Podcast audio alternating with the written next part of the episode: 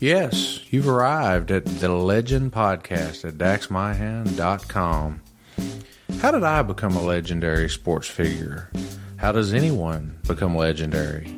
It starts with a coach. Join us as we have conversations with coaches of all ages, experience, and expertise and find out what does it take to lead athletes to legendary status. Really, you do have a lot of useless knowledge up there in that head of yours. So JP, we were we were talking, uh, you know, about Tillman football, and and I know one thing that intrigues me as as a fan of football. I didn't play high school football, but as someone who who has followed Tillman football, I played uh, baseball with a lot of the guys that played at Tillman: Randy White, Tremaine Donald, uh, played football or basketball against Kurt Barber. The, I call him the immovable object. Uh, but but talk about the Tillman tradition and and maybe you know, there, has got to be a there's a um, a recipe for success in football that, that maybe is unlike other sports. But talk about Tillman's recipe for success in your mind. Well, you know, growing up in, in the city of Paducah, you know, you you hear Big Blue, Big Blue. And uh, we were driving to see a, a, regional basketball game one time with my, my dad and I and one of his friends, and I I always like to go. And I remember we were going through um, Palma or Palma, um, Highway 68 there, and my dad said, "Yeah, blue tornado just came through here," and I'm like, "What? Where? There's no damage, you know?" And I'm like, "Oh, Dad!" And we went down and watched Tillman uh, basketball play, and this was the first time that I got to see how other people looked at Tillman outside of Paducah, and they didn't like them very much. and uh, you know, you know beat, beating teams tends to do that. I wanted to play at Tillman, and walking in the door, you know, you, have got all these trophies. You got all these pictures of all state players on the wall. Then you have all these older guys that keep coming around, alumni. And you find out, well, there's Gene Hip, you know, Hip Building Center, or some guy you don't even know, but you recognize a name and you know he's a doctor that you've seen at Baptist Hospital, and he was a football player. Um, so you, you, find out there's a lot of, of pride in Tillman and Tillman football, Big Blue. And, and Miss Gunter was there, Ruth Gunter, and her husband were big, you know, Tillman supporters and uh, involved in the school system. But you just you realize that this is tradition that's being passed on to you to uphold. So you feel a little responsibility to do well. Of course, you know the coaches worked hard to teach us those basic principles and understanding that when you go somewhere, you don't just represent yourself as a player, you're representing the town. You're representing Paducah. Um, you know, arch rival Mayfield. You know, those folks have the same type of mystique. You know, when you go into Mayfield High School to play football, uh, and I don't know how their system works, but I can imagine the same types of principles and values that they teach, um, challenging their kids with their system and you know the next team wants to do better than the last team. And when you've got that kind of attitude, you're going to have a winning program. All along the way, our coaches kept teaching us that guys, you know, we can win state titles, we can do all these things, but what you do when you leave this building is going to be up to you. But remember to come back and give it back. That led me after I played there to come back and, and get involved in youth league coaching. And this was in the early 80s and I was just barely out of high school, college, and really not even making a, much of a success yet in life. I was still working on my future careers and uh, getting into law enforcement and all that. But I started coaching my first year coaching in the youth league program. I rolled out there with about 50 kids, you know, and I'm only maybe 10 years older than most of these kids and but I had all that stuff in me and that the coaches had filled me with and I thought I could teach these kids and I learned real quickly that I couldn't teach these kids like I was taught because I needed to learn about being a coach. You can be the you can be the best player. Eh, you know that's why you know you can be the best quarterback or the best pitcher, best player in any sport. But to actually transition from doing it to coaching it is totally different. And some do it well, and some don't. And, and it's a different role, a totally different role.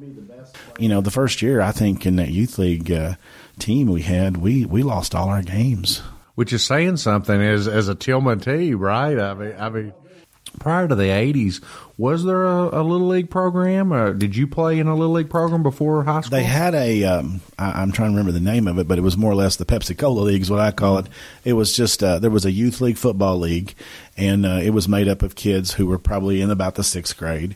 Now the middle school, not middle schools, the junior high schools back then in the city were seven, eight, and ninth grades, and you had seven, eighth, and ninth grade football programs.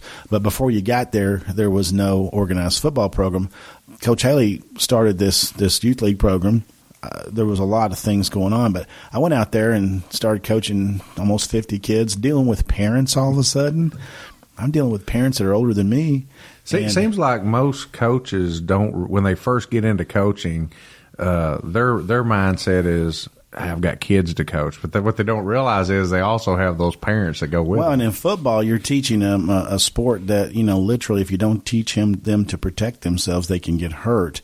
And when you've got mom sitting over there in the chair and she's watching you with the kid on the field, and you're getting on his case, and he's getting knocked around, and um, or your dad or the dad's over there, and the dad's you know, get him, get him, get him, you know, and encouraging his kid to do things and interfering with practice.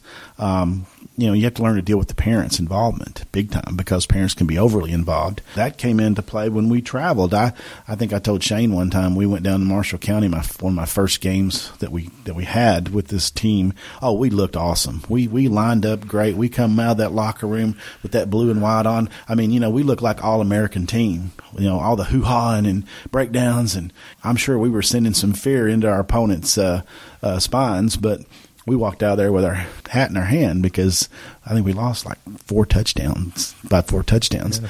And uh, I was walking out of the stadium, and my kids were devastated because they just didn't believe it. And you know, we had talent, much more talent than the other team. But it was my fault. I wasn't able to coach them right. I didn't teach them what they needed. I didn't know. Of course, I didn't have any kids playing, but I loved the sport, and the youth league was going to build pro, build the program up at Tillman. So I wasn't worried about what we won and lost well, not really. I did want to win. We all want to win, but but I knew that if if we got this right, you know, and Coach Coach Haley's plan, it would pay off in a few years down the road, and it really did. Walking out, and you're from Paducah Tillman football, and these folks in Marshall County, because I couldn't think of a bigger rivalry between them, Tillman and Marshall County at the time. Uh, a daughter, a little kid, said to her mom or dad, "Can't believe we beat them in football." That was a big thing. Of course, you know, for years it was, "Will Marshall ever beat Tillman?" and I don't even know have they. They they actually did, they have beat them a couple of times, I, but not very many. I've lost track. I, yeah. I, know the first time it happened, it had to be an earthquake because you know the old thing in the old school was you know Tillman's going to dominate in football. Well, it started to change when they did dropped one of those numbers. I believe during the Coach Shelton era, I think they did beat Tillman a time or two, maybe in the nineties late '90s they got them, but it, it, it hasn't been very many well, times. But the thing I was telling Shane that time we were talking about it was that it impressed upon me the image that we're presenting that you know that you just don't we're, we're unbeatable well we are. And i thought wow. So I, I realized i had kind of let the tradition down you know well we got to work on this. And you know we got better throughout the season but i learned that i was trying to coach 12 11 and 10 year olds and i, I didn't have much of a of assistant help. Uh, and i was coaching it like i learned it in high school. I had the statistician page that Coach Haley always, where he mapped everything out, and we had our practice timed out, and we, we were going to do this, this, and this, and this, and everything was on a schedule but then you know I realized my schedule I was not on schedule. I couldn't get the kids to do everything I wanted. We we weren't getting it right. Um, and in football, you just have you have to teach basics, and that's boring. Teaching a kid to get in a, a football stance, teaching him to put his equipment on right, have his helmet on tight enough.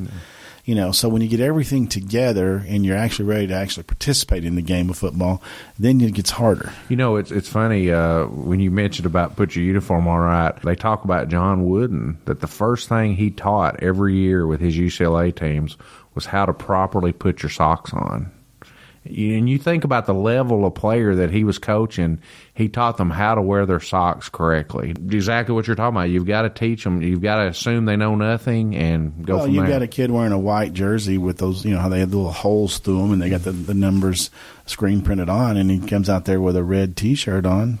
Are you crazy? This is Paducah Tillman, not Mayfield. I mean, you don't do that not on my team. Yeah.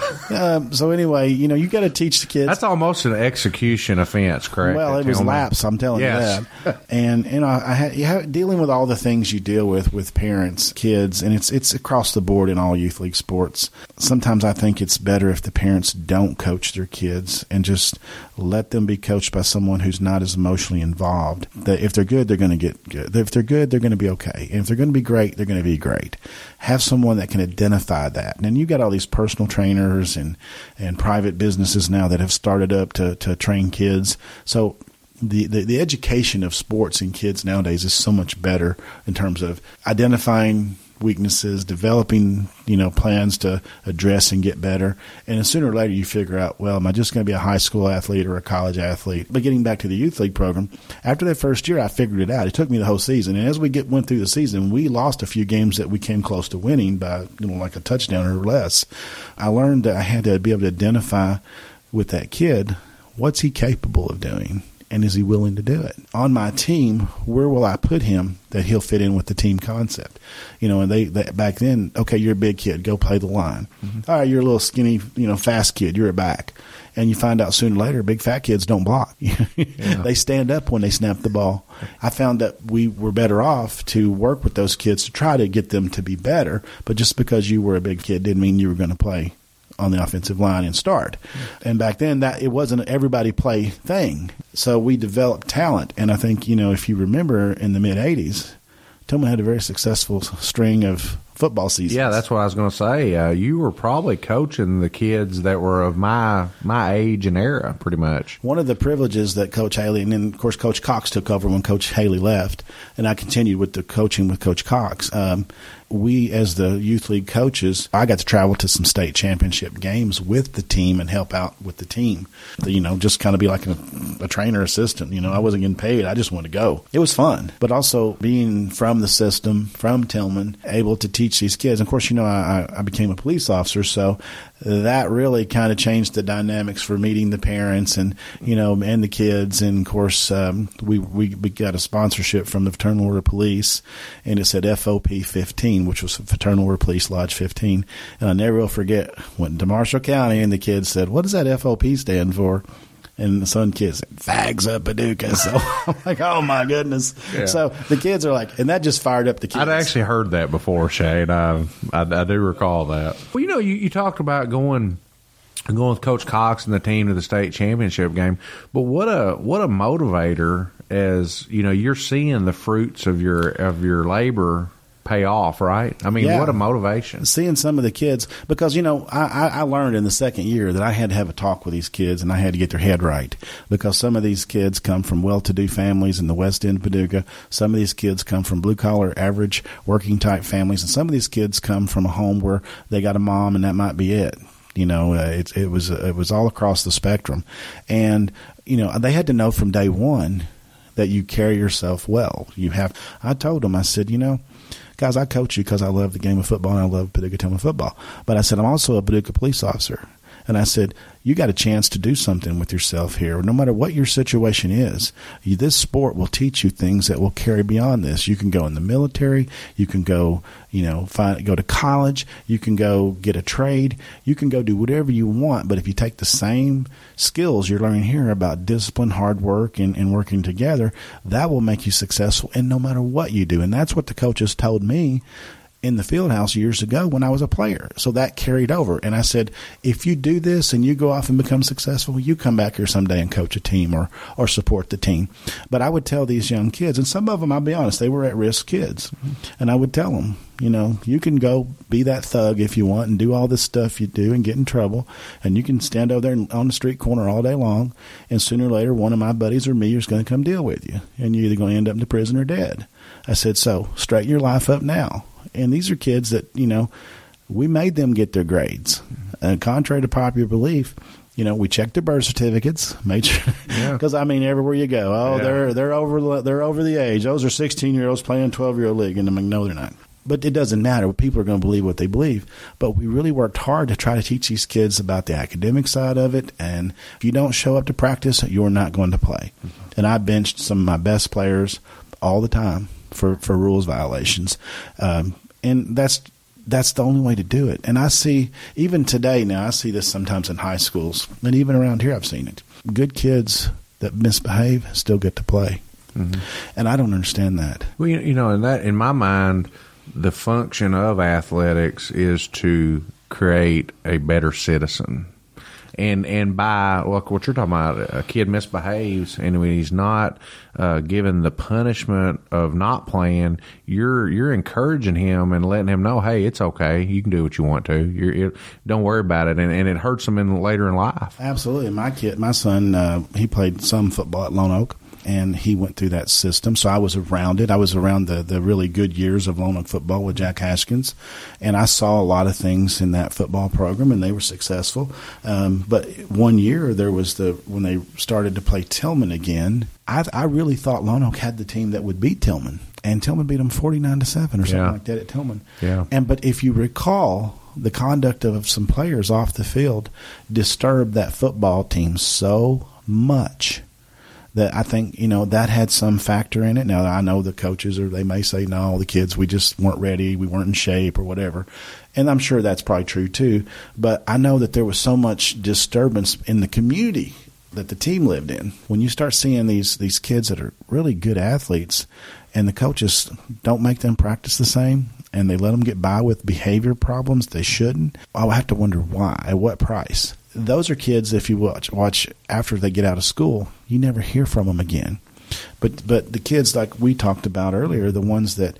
But look what he did with his life. Kids that get out and get in trouble with the drugs and, and theft or whatever, and you let them. If there's no punishment or recourse in, in, in athletics or any organization for doing wrong, it brings the program down. Mm-hmm. And it's and, and that's happened in a lot of schools. Tillman's had problems with that in its past with some players getting in trouble, but that's not what it's about. Because you know our coaches told us, you know, we're going to play football, baseball, whatever, but what you learn here and what you do here is what's going to carry you through your life. And it has everything I've ever done. I've always talked about that is where I got it. And you know, I, I look, I think back to the many of the Tillman guys, and I, I played baseball with a lot of the Tillman guys, played basketball with a lot of them, and you know, so many of them that went through that program have turned out so great, and and you know, you see it now, even even at UK, you know, two of the two or three of the better players now at, at University of Kentucky are Tillman grads, and and I know on Kentucky Sports Radio they talk a lot about the contributions that the boys from Paducah are, are making, you know, Forrest and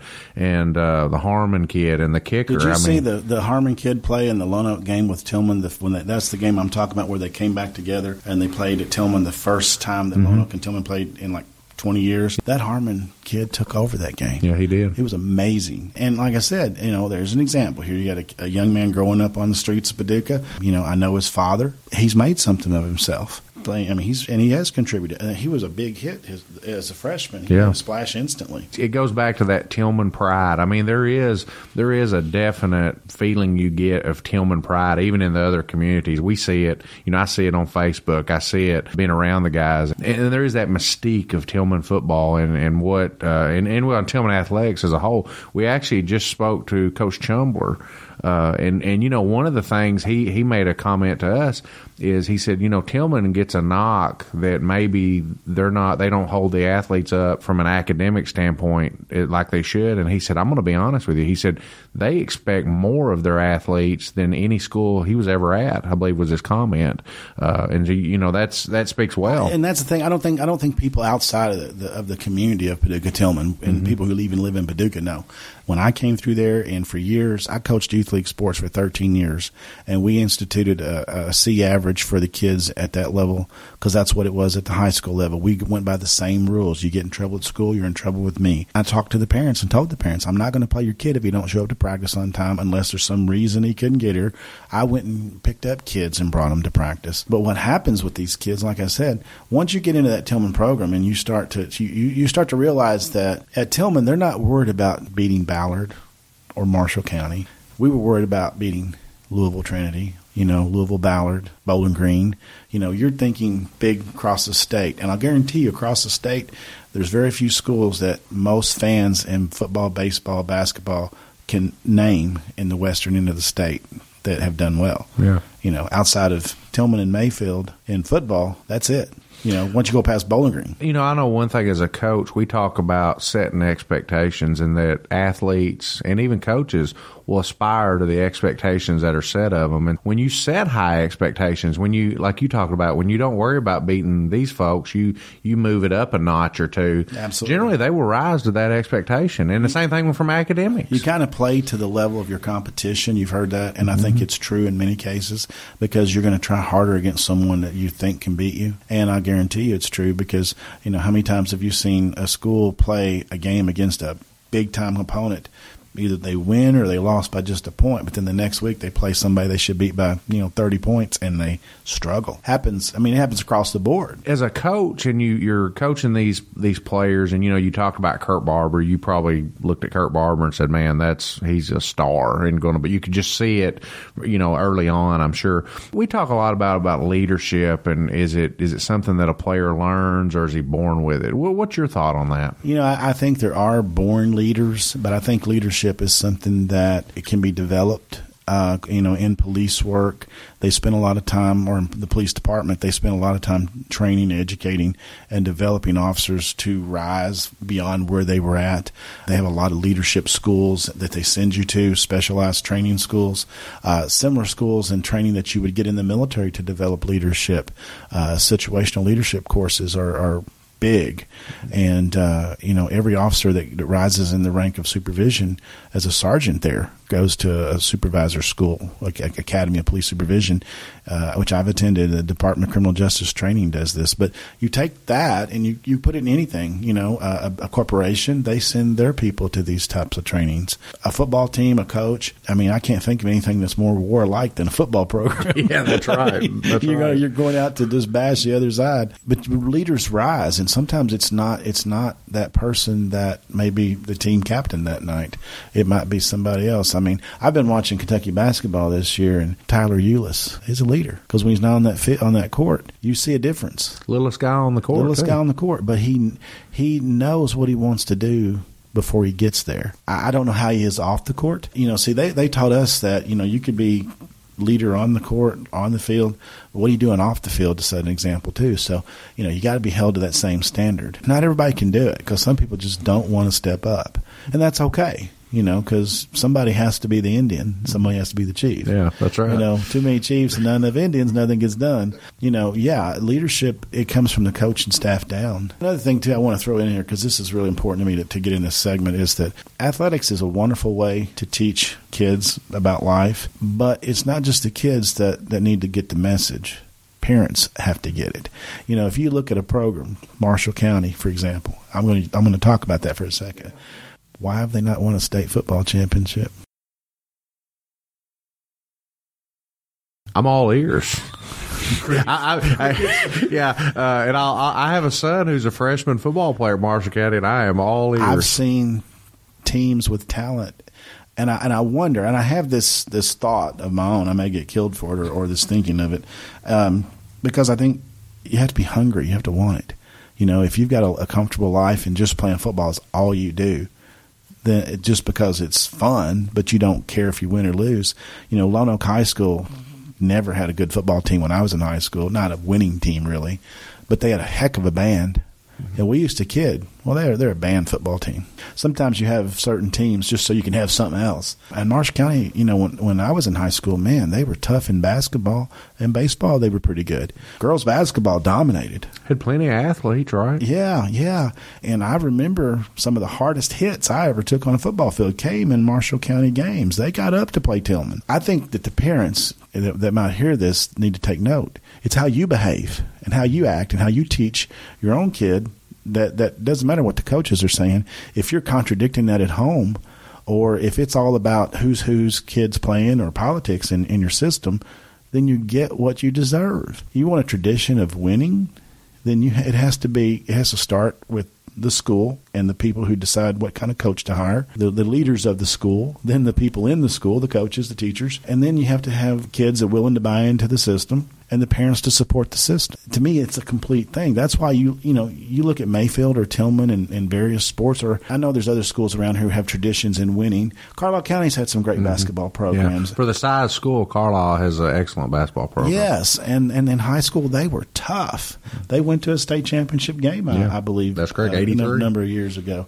It just it just doesn't happen overnight. But I've always wondered. I'm not picking on Marshall, but that's the that's a big school with a lot of kids Mm-hmm. Yeah. and athletes and and, And facilities. facilities and sitting down there in Paducah watching. I, I mean, be honest, it's kind of like when they created Graves County. As a Tillman person, I'm thinking, oh my gosh, now we got Mayfield, now we got Graves County.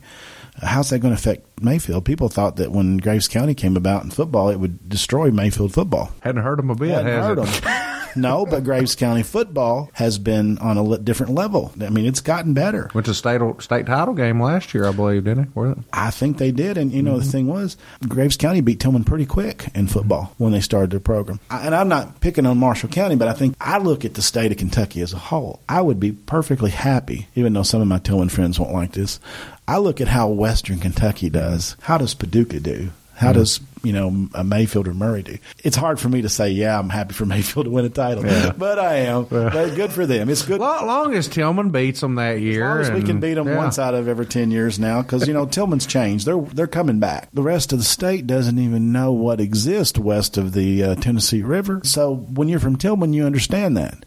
When you're from another school that's not used to that, Mm-hmm. you don't get it. You're just you're trying to be the biggest, trying to be the best in your own backyard. Well, the backyard is the whole state of Kentucky. If you want to talk about Yeah. something, you know, if McCracken County High School wants to win a state championship, they got to take on the big boys in Louisville and Lexington, and they can do that. The only problem is the season's long. You get injuries. Uh, I I think they need more players. Well, you know, I think back. You know, you're talking about the mid '80s. I think back to the mid '80s. Didn't we win three out of the four state titles uh, one year? Uh, a class was either Heath or Crittenden. Uh, Two A was Tilm, uh, or two A was Mayfield, and three A was Tillman. there was a year where t- where uh, three teams, and I think it Mm-hmm. was Heath, Heath, Mayfield, and Tillman, all won the state titles. yeah, when it was a four class system. That might have been that might have been eighty five. I believe you're right. Every year, you know, those three schools were competing. Heath used to be a powerhouse in football in their division. All right, let me ask you a trivia question while we're talking about Western Kentucky. Can you name, and anybody listening, to uh, try to answer this question for yourself, can you name the only high school in Region 1, there we call Region 1, that's won a state basketball championship and a state football championship? Heath. Heath. Heath is your answer. Did you know that, Shane? Uh, Heath won the state basketball title. It was, I believe, it was in the twenties. 1928. There you go, 1928. You're one of the few people that have ever given me an answer right off the bat. That's that's excellent. If it wasn't 28, it was right around there. Yeah. I think it was 1928. Yeah, that's Well, I went to. Heath for two years. Oh, so that- guys yeah. are you know. The thing is that that's a very uh, small community, but they the families there, the the parents. Uh, I mean, you're talking back then, and when I was there, it was you know a lot of people were in the agriculture business. they were Yeah. farmers and or worked at the plant. They were very proud of their school. Those ki- those kids that worked in that football program, they were strong those those athletes lifted. We were lifting weights in the middle school, and nobody was doing that around here. I mean, I remember watching John Alexander. Uh, he went to Heath. He's one of the Alexanders in the in the uh, real estate business.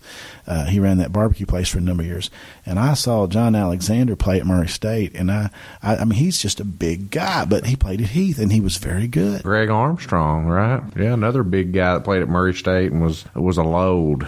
Well, you, well, you know, you you talk about parents, okay? And so uh, Shane and I have talked in the past, and I've talked to other coaches. It's my belief that you could take a coach, the right coach, and bring him to any school, whether they've got a tradition or not. I'm not saying he's going to win state titles, but you take him in a tough situation.